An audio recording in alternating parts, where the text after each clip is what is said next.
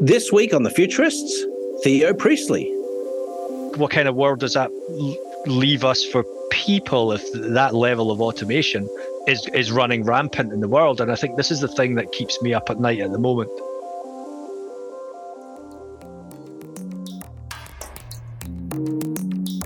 Hey, welcome back to the Futurist. I'm Rob Tercek, and I'm with my co-host Brett King, dialing in from Chicago. How you doing, Brett? Yeah, I'm. I'm I, well, I got a bit of a cold today. I don't know. Maybe it's because the cold, Chicago, you know, the windy city. It's a bit. Yeah. It was a cold out last night when I was walking home. Maybe that's why. Yeah. But uh, the most miserable that, weather um, in the um, world. pretty much. Yeah. I used to live there, and it's like summer is a month long. It's a nice. Well, have you ever tried living in London? yeah, but London's got London, so there's more True. more there to benefit from than just the weather. Yeah, you Speaking know. Speaking of which, Speaking of which, you know, one of our jobs on this show is to bring people who are thinking about the future in fresh and interesting ways.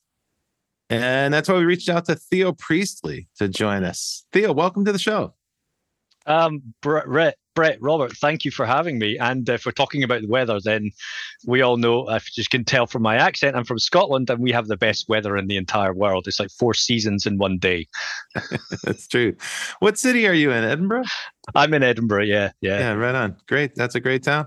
Good to have you on the show. Thanks for joining us. I've been checking out your Medium posts, which I found very interesting one of the things I like about you is that you're willing to do a thing that a lot of people are cautious about. You're willing to put ideas out there that aren't fully baked. You're willing to think about it in an interesting way. That's real fun for our audience to listen to and hear about. Uh, tell us a little bit about what you do as a futurist, your approach to thinking about the future. Yeah, I mean, I I kind of fell into the the whole futurist thing. Um, I mean, I've been writing, um, well, if we go all the way back, I've been collecting comics and science fiction since I was a child. You know, I have bookshelves filled with science fiction. Um, and in fact, if you remember the old analog um, pulp science fiction magazines from the 50s and 60s, I have 600 copies, all the way dating wow. back from the 50s all the way up to 2010s. Um, and and and I just found myself immersed in science fiction and always thinking about what's coming next, kind of thing. And it wasn't until I was deathly bored doing project business transformation kind of projects that I just found myself, you know, writing about what was actually happening on the ground versus what was what the analysts were talking about, and that just led me to exploring, you know, what I like to think about in a sense. And like you say, I, I, you know, in my writing, it's very conversational. I wear my heart on the sleeve, and I don't really care if I write something and it's complete and utter hogwash um, at the time and, and and completely unformed because I want to spark the conversation with other people to think about the what if and yeah. oh he's wrong because or he's yeah. right because and and it's the conversational piece and and that kind of spark that I really want other people to to take hold of and run with. So I, have got no idea how many startup ideas could be sitting in my old blogs, but if someone looked at it and thought that's a great idea, I'm going to run with it and see where it goes. Good on them. All the best to you, and I hope you raise money and I hope you're a success. But at the time, I just didn't have a clue what the hell I was talking about. Um, yeah, but that's how they, that's how ideas get started. You were just mentioning before we started recording that uh, you were looking back at some of your old blogs from a few years ago, and you saw combinations of ideas that at the time they seemed like science fiction, but today they're becoming increasingly realistic. It's increasingly probable. And candidly, that's what futurism is. I always, right? you know, I actually, I, I, I say um, um, often, you know, because obviously I'm a sci-fi fan as well. Um, uh, but I, I will often describe the role of a futurist as short-term science fiction. Right, there is science to it, um, but you know, and because it's not um, you know, yet alive and implemented, it's, it's it can be considered fictional. So um, you know, the sci-fi guys just tend to be longer term. You know, if you you look at a lot of the sci-fi that there's written today, that's the, the big space opera stuff. You know, it's uh, it's maybe ten thousand years in the future or an undetermined, you know, period millennia in the future because it's hard, you know, as William Gibson said, it's harder to write stuff that's near term future today because um, things are changing so rapidly. Mm. And the but so I think it's so bizarre. Like, like, the present that we're in sounds like a science fiction story to begin with, you know, with all kinds of uh, just look at any newspaper. The uh, the one difference I think you know we, we bring a lot of science fiction into the show. It comes up in just about every other episode. We are either talking to a science fiction writer or someone who is profoundly influenced by sci-fi, like you are. It comes up a lot because I think that that's our habit, right? As people, we like to tell stories. Mm-hmm. Um, you know what what futurists do or what forecasters do is they do scenario planning. And what is scenario planning if it's not storytelling, right? We posit a scenario right. and then we start to tell a narrative about it the difference is sci-fi writers do it in a more interesting and accessible and, and exciting way. It's more relatable and no surprise, they're better storytellers. Uh, so maybe futurists are just boring science fiction writers. That's one way of putting it. Yeah, I mean, uh, we write research reports, and unfortunately, it's not peppered with interesting characters, is it? Yeah, we have to ground it in like analytics and data and make it seem more plausible that way. I was just noticing uh, um, one of the authors that comes up quite often in the show is Robert Heinlein. And in 1949, he wrote a book uh, that I thought was incredibly relevant. And I want to bring it up. It's called The Man Who Sold the Moon. And if you haven't read it, it's a short story. It's actually it's a short book. It's actually quite a fun book because it's about privatized space. And he wrote it in 1949 when we really didn't have a space program. So that's pretty awesome, awesome forecasting or awesome vision. And uh, the character in it is a is a character named uh, Delos Harriman who's this ambitious uh, kind of a hard charging business executive. And it's all about how you would go about the process of privatizing space. Now, that story today, when you look back at it, you go, like, well, there's a blueprint. Uh, there's a, there's a, you know, he set forth a plan or, you know, a vision, and architecture for someone to go fill. And today it's entrepreneurs like Richard Branson, Elon Musk, Jeff Bezos, who are attempting to fill those shoes uh, and privatize space. You've written quite a bit about this topic. What's your take about the privatized space race? We're in an interesting time because although the privatization side has, has opened up lots of opportunities for smaller companies to, to essentially take a crack at it, get funding, there's a very small amount of people or, or, certainly companies with the, the required amount of funding to actually make a difference and actually become successful. And obviously, one of those at the top of the mind is SpaceX. And if you actually look at where SpaceX has come, privatization has almost led to a monopoly now. Yeah. Where almost nobody can actually touch SpaceX. You have Rocket Lab and other people like that. But really, in reality, who are people turning to? Because SpaceX has not only the rockets, but the rocket cadence or the launch cadence, but also the success. Yeah. And if you are doing a, you know a multi-million or you know hundreds of millions of dollars in terms of research and development to do to launch something in space you're going to turn to someone who has the success criteria to put it into orbit or to send it yeah, to another body. You are not going to take the risk on something like you know a 3d printed rocket that didn't make the second stage for example. And so you know there is a there's a huge gulf in terms of the privatization between companies who are the wannabes. monopoly. Right yeah. yeah. And, and we're in a monopoly, like you say. I mean, and you've got the dreamers as well, which is great to dream. I mean, obviously, science fiction fuels that, and people want to mine asteroids and things like that. But realistically, how far away are we from ever reaching an asteroid to bring something back? You know, Oh, you know, yeah, even yeah. even the smallest amount. No, you know, we haven't. Well, even... we did do a sample return. We've done one sample return mission from an asteroid, but um, you know, there there is. Uh, it's but, not a business. But you know, I mean, the I mean, space is more accessible now, and that's the thing that it, mm. it, it will will change. You know, uh, the the cost to orbit. Um, you know, uh, right now, I think SpaceX is running it at what eleven hundred, twelve hundred uh, dollars per kilogram to orbit. Um, Starship will get that down to um, around hundred dollars kilogram to orbit. The the space shuttle was thirty thousand, and the Apollo is fifty thousand. So, you know, space is a lot more accessible just because of that lowering of the cost. But um, you know, I mean, as Elon will argue, it happened because of like first principles thinking and engineering and but there's a whole lot of the like, space industry that like, can. Let's get real. Yeah, NASA was loaded with engineers, but they never managed to achieve. They, they were never able to drive that cost curve down the way mm, the way right. he seems to be able to. And it, like you say, Theo, it's self reinforcing. Uh, now, I think NASA is entirely dependent on SpaceX yep. uh, to get things into orbit or to get them to the space station. What's going on with the space station right now? Because it seems like this little island of cooperation between the United States, Russia, and other nations where you know we're kind of all on the on the planet's surface we're all caught in geopolitical conflict right now and everybody's opposing each other but but it seems like cooperation still continues in space. Is that true? Um, I, I, did I not read that the, the, the Russians want to pull back, and certainly the Chinese have their own space station anyway, and they don't really want anything to do with it. So, and of course, the space station is now, you know, they're already talking about either throwing it back down or chucking it into a higher orbit to do something else, and and so that's reaching a you know the end of its useful lifespan. Yeah and it's kind of like an antique at this point, right? It's well, it's absolutely. Well, it's, it's what is it? Thirty-five years old?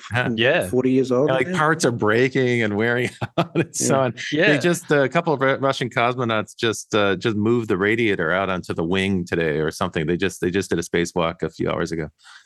Yeah, but I mean, you've got you know talking about privatization again. You've got Sierra Space, who's obviously doing some work with um, with closely with NASA to start building modules for the next generation of space station. And you've got other people who want to put, you know, Blue Origin or whatever, want to put up commercialized space stations, which I, you know, I find quite an odd idea. Who's wanted to send an email or a fax from uh, from a space station, or sending sending your exec up in space to do space meetings and then bring them back down? It's kind of like a weird. Uh, a weird use case, let's put it that way. But um, you know, our next step is obviously sending up another uh, replacement space station, and of course that's going to cost hundreds of millions of dollars or billions of dollars at this stage. You know, but like Brett said, the well, accessibility. The, Go on. Sorry, the next next space station is going to be at the uh, Lagrange point around the um, in lunar orbit, isn't it? Um, yeah, they're talking about Gateway, isn't it? Right. Um, yeah, yeah, yeah. But the thing is, is that you know, to me, and this is this is the thing that uh, obviously it's it's all down to cost, money, etc.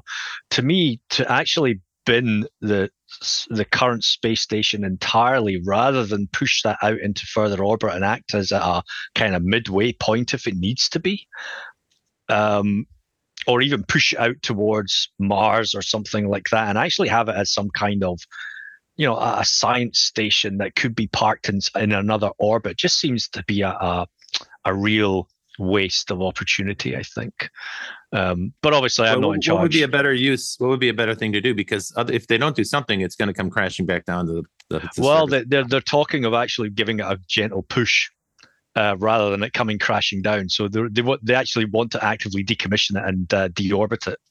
Um, and I think there's probably more value in trying to just push it into another orbit where, or even I mean, it takes so much, CIS. Yeah, it takes so much effort to get it into low Earth orbit. You know, at what at what's a hundred tons or I don't know the the weight of it now, but um, but you know what? Why would you? You know, if it hasn't completely failed, why wouldn't you you know continue to make use of it. Yeah. if you know you could commercialize it you could have spacex take over the administration of it and running it. You know spacex is now getting involved in a mission potentially to um, service the hubble which they'd sort of written off. Um, so jared isaacman who who was um, you know the, the the first private uh, um, flight that they did the the you know what, what they call what do they call it? The endeavor um, I can't remember now, but he, he's looking at doing something with the Hubble. So you know, you know, SpaceX is a logical partner. Mm. Now they've had. Let's talk about the other firms that are in the space. space besides SpaceX. Let's talk about some of the other firms. Uh, Virgin Orbit notably just went belly up. Right, mm. they're auctioning that off next month. Uh, that was uh, that was they say that was a private space company that could never find a business model. And Theo, to your point, they were trying to find a way to fit into the market space uh, of offering privatized launch services of some kind, you know, mm-hmm. for for companies that didn't maybe want to deal with SpaceX or Blue Origin or any of the other leading companies, uh, but they never managed to find like a product market fit. And as a result, uh, they went bankrupt a month ago, and now they're likely to get sold off on the chopping block next month. Uh, what's what's happening in the UK? You you've written about the UK companies, but you've been quite critical about the UK's approach to privatized space. Yeah, I mean the UK. Um, the UK is famous for, I think, trying to stand toe to toe with um, the US market and certainly uh, the, the, European market, but it's never had the funding behind it. I mean, if you look at some of the um, announcements made by the UK Space Agency, for for example, it's like, oh, two million we've raised, you know, there's a two million pound grant, and it's like, well, that's great. And then it's like, but spread across 60 companies over the next three years. And it's like, what? I, am giving you twenty thousand dollars. I could get a loan for that. Then, um, you know, yeah. that's that's the kind of effort I think that the UK likes to to talk about, and it's the same with AI as well. They they always boast about some huge, inordinate amount of money, but it's spread over a long period of time, and it has to be spread over a certain number of companies, and then it becomes very diluted in that sense in terms of the real impact that money can do. Um, and this is why you know companies like um, Orbex, for example, for example, or D-Orbit is another one. Um, although D-Orbit's got a place in the UK, but I don't think it's fully UK. I think it's Italian. But Orbex, for example, was started in Scotland, um, and they're a, they're another sort of launch launcher, um, and they've had to raise outside. They have raised capital, significant capital outside, um, and they're uh, close to doing something um, in terms of their first launch and building their first rocket, etc. Um, but I think even them, they are considering heave hoing the UK and, and then going to, to Europe, taking their operations solely in Europe. Oh. So it's um, you know, is this partly UK, because of Brexit? Is this partly because of Britain's isolated at this point? Um, I, I, again, I think I don't, it's part and part. I think Brexit's had an enormous impact on just basically entrepreneurship and the availability of money um, within the within the uh, the country itself. But I think there's a, a, certain amount of stagnation in terms of ambition. Um, you can raise pre-seed money up to a point, and then you have to go elsewhere to become successful and scale. Mm-hmm. Um, and certainly in the space industry, you need that scale. You need that scale of money and the availability of talent. Yeah. And yeah. what the UK has become is essentially a, a data service center for satellites. Um, that's right. the only thing that we've become good at, which is trying to build the service model to take data from satellites and then sell it on. But what we're, uh, you know, in some shape or fashion, and, and fashion a business model out of that and sell it to insurance companies or whatever what we've found and what I'm seeing now is that that's starting to implode because nobody wants to buy data that you can get from Google Maps. You're oh, essentially oh, trying to sell Google Maps and monetize the same kind of data part of the issue is also is that, is that if you look at the addressable market for uh, space transportation, you know you have the smaller operators, you know, Relativity, mm. um, Firefly, you know, um, uh, Rocket Lab, so forth. But a lot of these are now pushing into larger, um, you know, uh, launch platforms because you know th- there's not a huge small market for microsats and things like that. You know, it tends to be you know um, buyers of, of uh, space time um, you know, in terms of getting getting rockets into space, tending to launch commercial communication satellites, uh, you know, and, and things like this that require just bigger bigger platforms and bigger budgets. Although, you know, there is, you know, the technology is shrinking, mm. shrinking those down to some extent as well. So does that mean that there's a natural tendency towards monopoly? I mean, this seems like a time, this particular moment in history seems like a time where tech monopolies uh, are finding that at great scale they can dominate new niches without any mm-hmm. effort. We're certainly seeing that in artificial intelligence, large language models. Uh, there's an infrastructure and hosting costs for that are tremendous to train those big models. Seems like something similar is arising in space based on what you're telling me. That just the launch cost alone means that it's going, the industry is going to consolidate around a handful of players. Is that what's happening? Yeah, I think um, I saw Space Capital talking around the fact that I think there's 106 between 160 to 200 launch launch type services that are uh, in various stages, um, whether inception or you know serious funding, and they're expecting that to consolidate or certainly disappear and and be chopped down to about thirty by the end of the decade. Mm-hmm. Um, and that you know, and again, we you know we have to sort of talk about the SpaceX monopoly here. Is that the fact that they're so aggressive in bringing down the costs means that any small or younger company has to compete with that cost um, uh, to, to you know per kilogram to launch to orbit.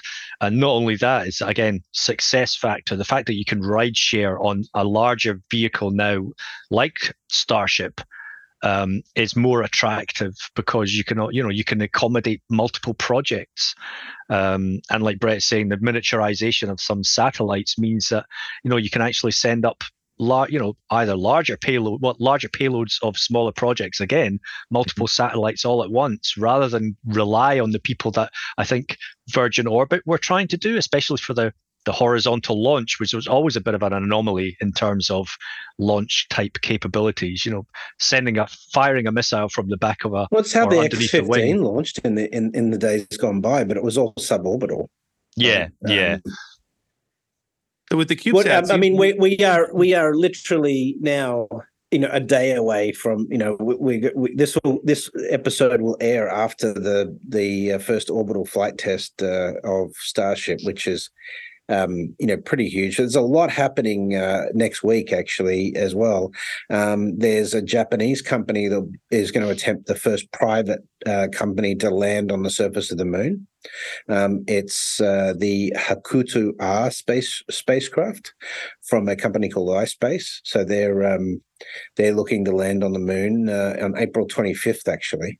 Mhm. So there's um, there's still a lot happening in the space. It's a really, I mean, there's more happening in the space industry to, today than there was uh, during the Apollo time. Really, Oh, for sure. Yeah. Yeah, there's more than two players in the space, and No. with China entering, there's going to be competition again. You know, it, it's weird. The the geopolitical competition actually spurs innovation, right? It, it's um, Mhm. space race is a form of war, right? It's a form of uh, geopolitical conflict, just taken up a level, I suppose. Uh, so that will add a little competitive zest to it. But what we're starting to see is the private space companies they become geopolitical actors as well. You know, SpaceX Yeah. has played a significant role in the Ukraine Ukraine conflict, uh, and just Mhm. this week there's been news about Russians uh, trying to hack into the SpaceX um, into their their CubeSat network uh, to interfere with the operations there because they're you know they're giving uh, they're giving internet access and and guidance to uh, to Ukrainian forces. So the Russians very much want to stop that, and they both Russia and China have let it be known that they have a way to destroy those CubeSats. In other words, uh, you know they're they're targets. They're considered legitimate targets of warfare. Fortunately, we haven't seen any of that yet. Uh, though uh, the Chinese have demonstrated that they can destroy a satellite. Like they they've already demonstrated that capability. well, both Russia and China have. Uh, The problem with that is it creates space junk. Yeah, you know, and it's that's dangerous. It could make uh, near Earth orbit uh, um, untenable over time. You know, so. But uh, and that space yeah, junk stays in orbit. have you heard about time. the Have you heard about the um, the Pez dispenser for Starship, Robert? No, So you know, you know, the Pez thing Yeah. where you get your Yeah. little. yeah. so what a Pez That's dispenser they've basically created a satellite launcher for the Starship to launch this um, the uh, uh, Starlink Series Two satellites out of the Starship. So um, Oh, so you can just Yeah, pop them out be- one by one. You mean that's Yeah, what you're saying with the yeah, Pez yeah. dispenser? Oh, cool. yeah, Yeah, that's our well. Listen, their their vision is to quadruple the size of of Starlink. That's a lot. That's we're talking thousands of satellites that'll be launched, and that and SpaceX is not the only company. Uh, Blue Origin wants to do the same thing, right? So they're seeking the to, to replicate that. Yep. You you can imagine tens of thousands of CubeSats. And this is making some people crazy because it's not just space junk. It also gets in the way of observation, you know, the, the ability to see what's going on in space from ground installations uh, and observation posts. Um, hey, hey, we're going to probably need to take a break here. And what we tend to do uh, when we do the show, Theo, is we do uh, we like to get to know our audience. Uh, we like our audience to get to know our guest a little bit better. And to do that, we ask a series of short questions. So these are short answer questions, uh, more about you and how you got into futurism. Hey, Brett, take it away. Ask the short questions. We'll go to break. All right, this is the lightning round. What was the first science fiction you remember being exposed to? Oh wow. um, I think it had to be. It has to be Star Trek. I, I remember it um, running home at uh, when I was at primary school. Um, uh, coming out of school about half past three in the afternoon, running home, having dinner, and there was a black and white portable in the kitchen, and Star Trek was on at six o'clock on BBC Two. I remember watching Star Trek on black and white in my dad's office. Yeah, on the black and white. So yeah, um, get that. What um, what technology do you think has most changed humanity? Oh, it has to be the internet. I mean, there's no doubt about that. I mean, it literally was a black swan uh, uh, event that nobody could have really predicted, and of course, it just took it by storm. Um, has it changed it in good and bad ways? Yes, it has. Um, but the one that's had the most profound effect, definitely the internet. And name a futurist or a sci-fi author entrepreneur that has influenced you and why. Oh, good question there. Um, I okay, so one of one of my favorite authors is Frederik Pohl. Um, uh, old sort of you know 1950s 60s science science fiction writer and um, he wrote a book called gateway and it to today it's, it's, still one of my favorite books because it combines kind of future gaze towards what humanity is like the discovery of an alien civilization and fast travel to the stars in, in, in a completely different way um, and the fact it has a robotic uh, robotic psychotherapist called Sigmund Freud um, is, is, is especially interesting because the story is told through some of his sessions. It's like that depressed robot on Red Redshift, was it? Or Red Red Dwarf? Yeah, yeah. Uh, anyway. No, uh, yeah, yeah. You know what I'm saying? What I was just thinking about is how series. funny it is. We need to put context around these science fiction authors like Frederik Pohl, or um, earlier I mentioned Robert Heinlein, because for a new generation, these are names from the ancient past. You know, they're not about yeah. the future at all. Yeah. They're about the 1950s. There was a time where you could read everything in science fiction when we were kids. You could be familiar with all the authors, you know, Andre Norton and so forth, Ray. Ray Bradbury. Asimov. Yeah. But unfortunately, now it's expanded, and now every every sci-fi author writes a series of books. You know, it's not mm. a single book; they're writing a, a multi-part series, so they're absorbing more and more of your attention. All right, let's go to break. We're going to take a break. We'll be right back after this with more from Theo Priestley on the Futurists. Provoke Media is proud to sponsor, produce, and support the Futurist podcast. Provoke.fm is a global podcast network and content creation company with the world's leading fintech podcast and radio show, Breaking Banks and of course its spin off podcasts Breaking Banks Europe, Breaking Banks Asia Pacific, and the FinTech 5. But we also produce the official Finovate podcast, Tech on Reg, Emerge Everywhere, the podcast of the Financial Health Network, and Next Gen Banker. For information about all our podcasts, go to provoke.fm or check out Breaking Banks, the world's number one fintech podcast and radio show.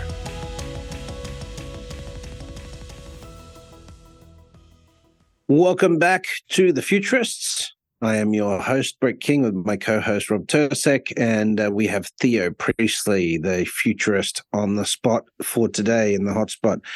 Um, Theo, um, you know, uh, when when when do you, do you identify yourself as a futurist, um, or is that sort of something that other people gave you the moniker of? I think it's more uh, something that other people kind of started to call me just because of my writing and what I started to speak about in general. I mean, I'd always looked at emerging technology trends, and for a while, I worked as a chief of technology evangelist and for a software company. And it was my role to kind of project forward to clients and to the external market, you know, what these trends looked like and where they were going to converge, what it was going to mean for like their businesses, etc. And and I think like I said uh, right at the start, I think I kind of fell into the the futurist kind of um, uh, tagline more than anything else. It was it was wasn't something that I officially studied or gained a qualification in, and yeah. um, and it's something I don't think you need to have a qualification in. It's definitely a mindset, um, and I've spoken yeah, to numerous children or you know teenage people um, who um, who have that kind of mindset, and, and and I'd love to see them coming into this profession more so than uh, you know the old grey hairs that we have on on you know here today. I think one of the things our audience think, is interested in is uh, methodology. We like to think about you know we have to learn about how do you think about the future. You talked about a couple methods. One is that you read science fiction, you think about alternative scenarios. Another one is that you blog ideas that aren't fully baked, so you're putting your ideas out there to the public to get some feedback. What are your other methodology? How do you follow trends? How do you keep up with all the different things that are changing? Is do you have some particular process for that? So I, I so on the current side of things, obviously I use social media uh, an awful lot to actually listen to what is going on. Um, and then I project backwards in terms of what has happened in the past that we could potentially relate to what's happening today to try and find a correlation to project forward a few years and see where it could go. You know, what are the effects on people? What are the effects on uh, society at large? What happened in the past that could be projected on top of business? And would this current trend necessarily track the same way. So it's almost like a, a, a weird you know tangle of combinations of things you know of of different types of methodologies yeah. that i'd rather cherry pick from rather than f- follow one specifically it was like yeah. back in the day 25 years ago when i used to do lean and six sigma in business transformation um just kill and me. Yeah. oh, I used to do COBOL as well. That's even worse. um, but um, there are a lot of purists out there, and they're like, "No, you must follow this, you know, yeah. green belt and then black belt, and we must drill down to the nth degree to find the, you know, the patterns and things like that." And lean, you know, you have various methodologies and lean, Kanban, Kaizen, etc., etc. And and I was I was more uh, akin to well, I'll take that piece from lean's you know six sigma and i'll take that piece from lean and i'll mash them together and actually i'll get the result that i want well well not mm-hmm. the result i want i wasn't like trying to manufacture the result but get come to the methodology that works for the particular scenario that I was working in. Mm-hmm. And it's far mm-hmm. more effective, I find, especially in futurism, to kind of use a combination of different methodologies and okay. different methods and research styles. How important is timeline? Uh, we had a guest on recently who talked about Ray Kurzweil, and one of the points Kurzweil always makes is that timeline matters that you need to time your predictions. You can't just make forecasts because you know someday we'll all take vacations mm-hmm. on mars but we've had something. some futurists that don't right? That's right. Some people they don't, don't. want to stick to a timeline yeah. And i think that's kind of bogus candidly. It's like what kind of futurist are you if you can't put a date on your prediction? Yeah um i'm i'm i'm of that kind of sort of ilk where it's like if you can at least sort of hang your hat on something. Mm-hmm. And even if you're wrong, you can always readjust your forecasting. That's the thing. Whereas yeah. if you don't hang your hat on on a date, then you can say, "Oh, I I I said this would happen," and you know. Yeah. When when did you say it, and when was it supposed to happen? So yeah, and to Kurzweil's credit, you know, you know the you know the definition of predictions, and actually his predictions when they come true, they're you know, you can say he predicted this would happen by this date. Mm. And generally speaking, he's pretty accurate, relatively speaking. I would say he's rel- he's pretty accurate. Not as accurate as he claims. No, I was going to say, Theo, you know the definition of a futurist? What the real is there a real definition of a futurist? That's my de- my definition. Never being okay. wrong today.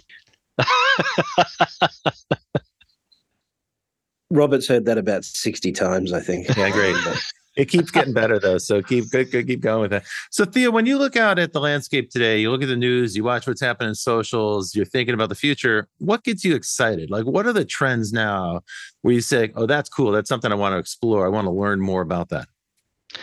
I so one of the a couple of the trends ones we've already covered in extensive detail which is space because you can see that the the common good that that will happen in the future if we do it the right way. Um, the other one which which really still uh, fascinates me is and, and it might cause people to sort of roll eyes and groan um, is not only web 3 but the metaverse as well. Um, so web 3 I, I fundamentally believe that it's a shift that will run alongside the old web until a point where it, you can either make a choice of which which web you want to live in. Is it a decentralized web or is it is it the one that we we, we grew up or some of us grew up with? And i do believe some of the core tenets of decentralization data sovereignty etc will actually extend into our lives. And one of those um, again, I, I went back to check on old blogs, and one of those was like, how do we use those kind of blockchain and decentralized technologies to ensure data sovereignty when we look at the artificial intelligence trend and you know uh, stop the data scraping and how do I protect my my identity, for example, we're seeing people's identity now being cloned, voices, mm-hmm. likenesses, etc. Mm-hmm. So there's some exciting technologies there. And then the metaverse is something I think once we get past the, oh, it looks like Roblox, oh, it looks like Fortnite stage, and actually understand that it is multifaceted realities that work all together at the same time, then there are some really exciting uh, things that could happen with with that technology as well. And then, of yeah. course, you have the convergence. You know, all a lot of these times people go, you know people think of them as very siloed trends um, and they're not yeah. um, they're, they're, they're, at some point they will all converge um, well they accelerate just, each other right so yeah. so all the technologies you just mentioned rely on one common piece of core infrastructure which is microprocessors And you know the big advances now in uh, semiconductors are happening in in graphical processing units, GPUs, not CPUs. Mm-hmm. And that's GPU that's where Moore's law has shifted to now. GPUs. It's shifted to, exactly. So the more so uh, the advances in GPU are uh, driving parallel processing, right? That's what you use a GPU for. You can't use it for a single threaded process the way you use a CPU. Parallel processing advances things like artificial intelligence, particularly large language models and deep learning uh, real time 3D graphics, which is really relevant to things like the metaverse and games. And then, of course, crypto mining, right? So these mm. three fields benefit from parallel processing, and the cost and the performance of those GPUs is dropping, right? So your your price performance index is uh, is improving constantly, meaning basically a dollar of money, you know, a dollar of computing gets cheaper or more powerful each year, uh, each every 18 months or so that means that uh, you know as things get cheaper we're going to use more of it so it's easy to make a forecast here that you say okay the things that gpus power which is 3d crypto or blockchain broadly and artificial intelligence particularly deep learning. Those three things we're going to use a lot more of them because the cost of it's going to go down. One of the big impediments to crypto in general and, and any kind of blockchain consensus based web3 activity is that it was co- the cost of computing was expensive. You remember a few years ago, people were complaining that we were, you know, melting the earth or burning up the, the environment because of all the crypto mining that was going on. Bitcoin mining, yeah. but that's gradually going away as an issue. Uh, you know, today, arguably, that complaint has shifted over to large language models, which are equally environmentally destructive if you want to use that lens. Uh, but that issue is going to go away over time uh, as the cost of compute goes down and processing power gets greater uh, it'll consume less resources. And of course, the algorithms get more efficient as well. So those three things are going to reinforce each other. And that's where it gets really exciting to see those three trends converge. So even um, you know when we talk about Apple's launch of their uh, smart glasses platform, um, you can see you know smart glasses are a natural device for marrying with a personal AI. Mm. We know where you you know it's responsive to your communication, uh, your behaviors, and so forth. You know, I, I, I definitely see those two uh, technologies converging. Yeah, the, that's the spatial computing that I think we were promised maybe about five or six years ago. Yeah. Um, and especially from the personal assistant point of view, what Google, Amazon, Siri, Apple all promised us from from their personal assistants, which were pretty much stunted until these large language models have come along. Um, to your point, Robert, about chips, um, there's some really interesting things happening right now. Um, so there's obviously neuromorphic, which is essentially you know mapping the the algorithmic how the calculations and the algorithms work according to how the brain works. But now we're seeing something called organoid intelligence which is essentially putting human stem cells onto chips mm-hmm. to make them more efficient at processing. Now who's to say in the next you know you know and then you've got bci brain computer interfacing as well on top of that. Now who's to say that the whole idea of you know in terms of Ray Kurzweil's singularity isn't going to happen um, or, or is going to happen potentially faster because of some of these outlier um, uh, breakthroughs. You know, mm-hmm. organoids, uh, for example, on on chips could lead to more um, integrated or, or organic means to plug ourselves into or have a chip um, implanted in our brain uh, which leads to us becoming part of the singularity that Ray was already, you know, was talking about, and that was going to happen in the 2050s or 2060s. So yeah, we are the Borg. Yeah, he made he, he, made the forecast, and he didn't necessarily say how it was going to come about. He just no. said what's going to happen, and the how is up for grabs. But what both of you just mentioned, both Brett and Theo mentioned, is this role of the human being in this process. So we tend to think of this stuff as isolated from us. It's out on the cloud, it's out on a computer, it's you know, it's distant from us. We use it, we're the beneficiary of it, but it's not about us, right? But the reality, you know, when you think about uh, AI in the context of augmented reality, what it really means is that the human beings are the sensors for the network. We're the ones walking around with the gear and we're collecting the data. We do it today. You know, this mm-hmm. Apple Watch is collecting data for Apple's intelligence right now. And when I have goggles on my head that are gathering data about the world around me, basically I'm being the eyes and ears for the robot, right? For the AI. Uh, it'll collect data based on my behavior and my motion as I go through go through uh, time and space But there's there's another trend uh, apart from Moore's law. The overarching trend is that computers have got easier to use and have been made more accessible as the yeah. technology has improved. But ultimately, the ultimate version of that right yeah. is that computing is just uh, built into the world around you yeah. but the responsiveness to you as an operator individually requires it to per- be personalized it requires adaptation to your behavior your styles i think that's needs. why chat gpt is the most successful consumer app launched in the last yeah. 10 years and it's grown so fast because like for once people can deal with an ai directly we've been working with ai we've been using ai in search and maps and translation and so forth you know even the way movies are recommended to you on Netflix, there's artificial intelligence and all that, but consumers don't really see that. We don't have any experience of that. But for the first time ever, ChatGPT made it possible. You know, inside of OpenAI, there was a little bit of a debate there, right? Because the artificial intelligence researchers, which form the core of that organization, they didn't want to release it to the consumer public. They wanted to keep it a large language model as something that the researchers could use or that industry could use.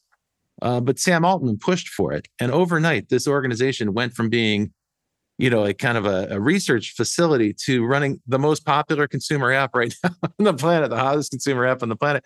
People are really responding to it. So it's your point, but uh, computers are going to get easier to use because they're going to we're going to be able to talk to them. We won't need to program them or speak to them in a specialized language or memorize commands and so forth.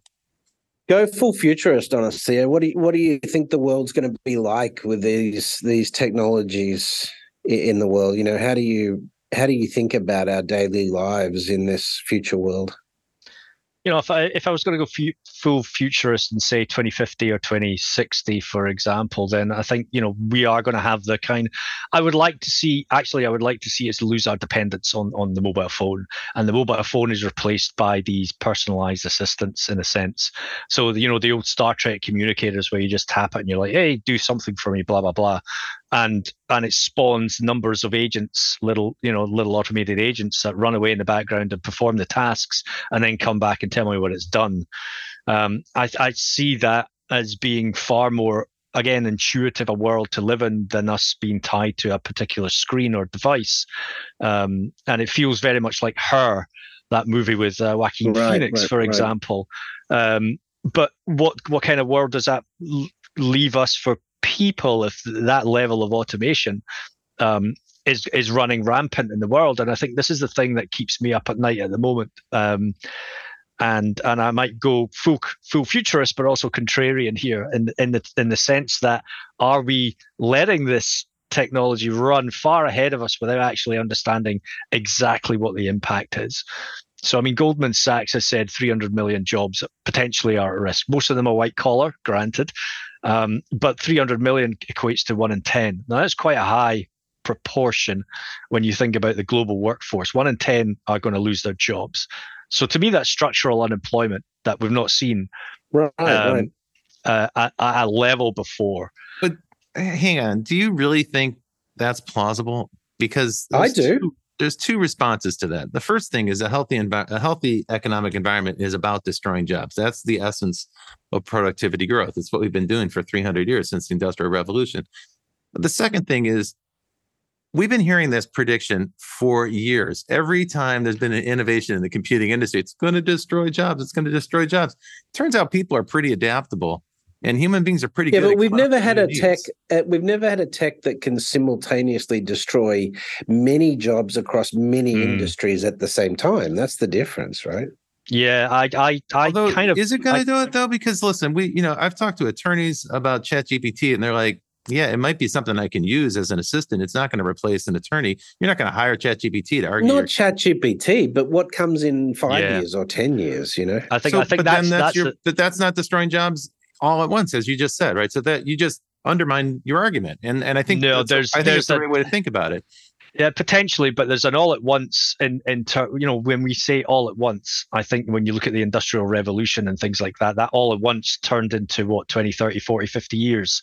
50 and, years, and, yeah, and, yeah, yeah, and and slowly people filled the gaps that were left behind with different types of jobs what AI does is actually disrupt that timeline and, and concatenates it, or whatever you want to call, truncates it into, you know, a space of single digit years rather than 20, 30 years kind of thing.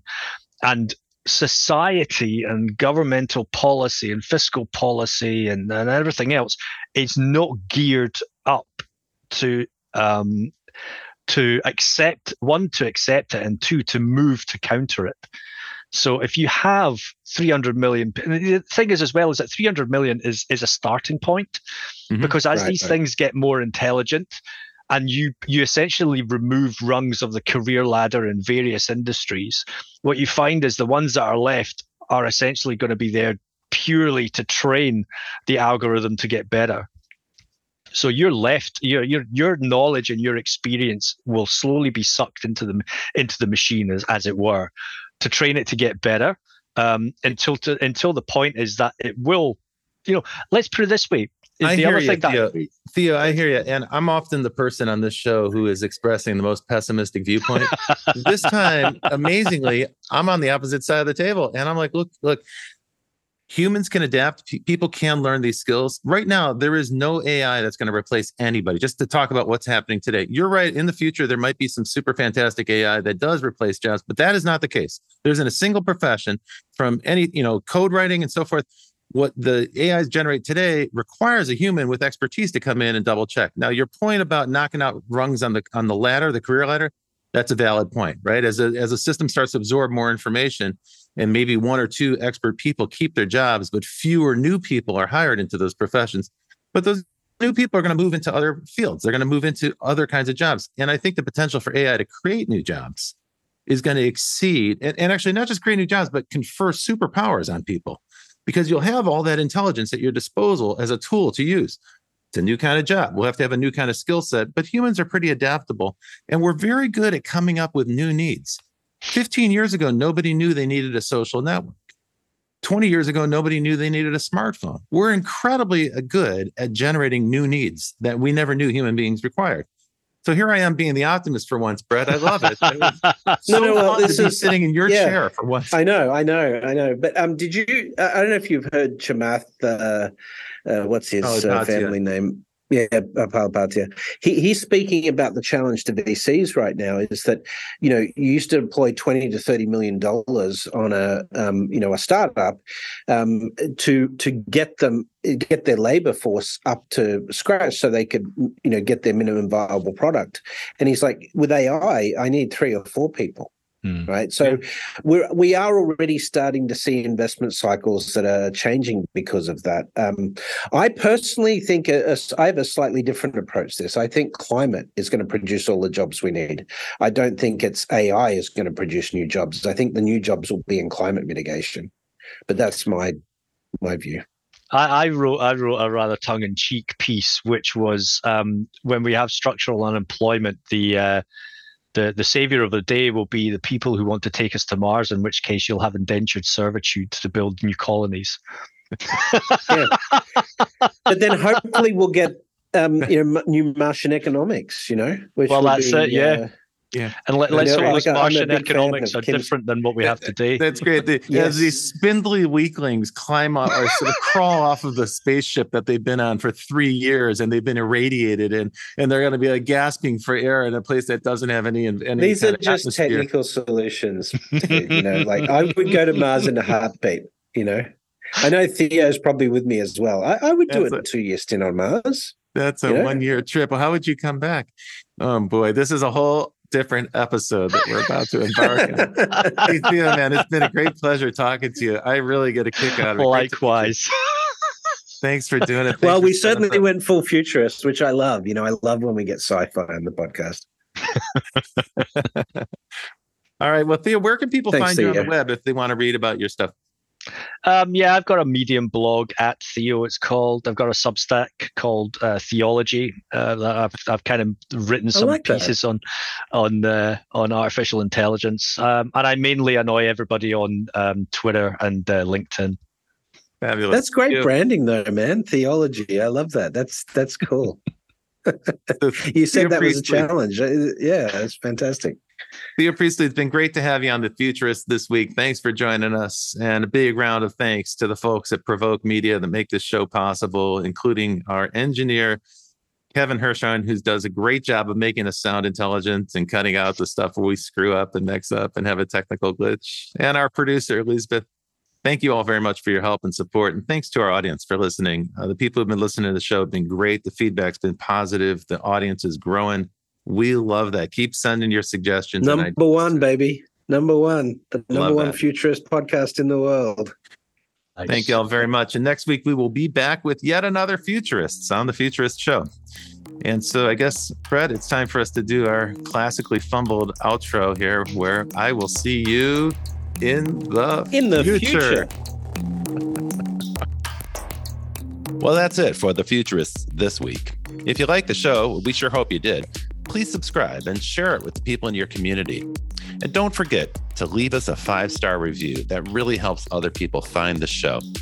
And you can ping us anytime on Instagram and Twitter at, at Futurist Podcast for the folks that you'd like to see on the show or the questions that you'd like us to ask. Thanks for joining. And as always, we'll see you in the future.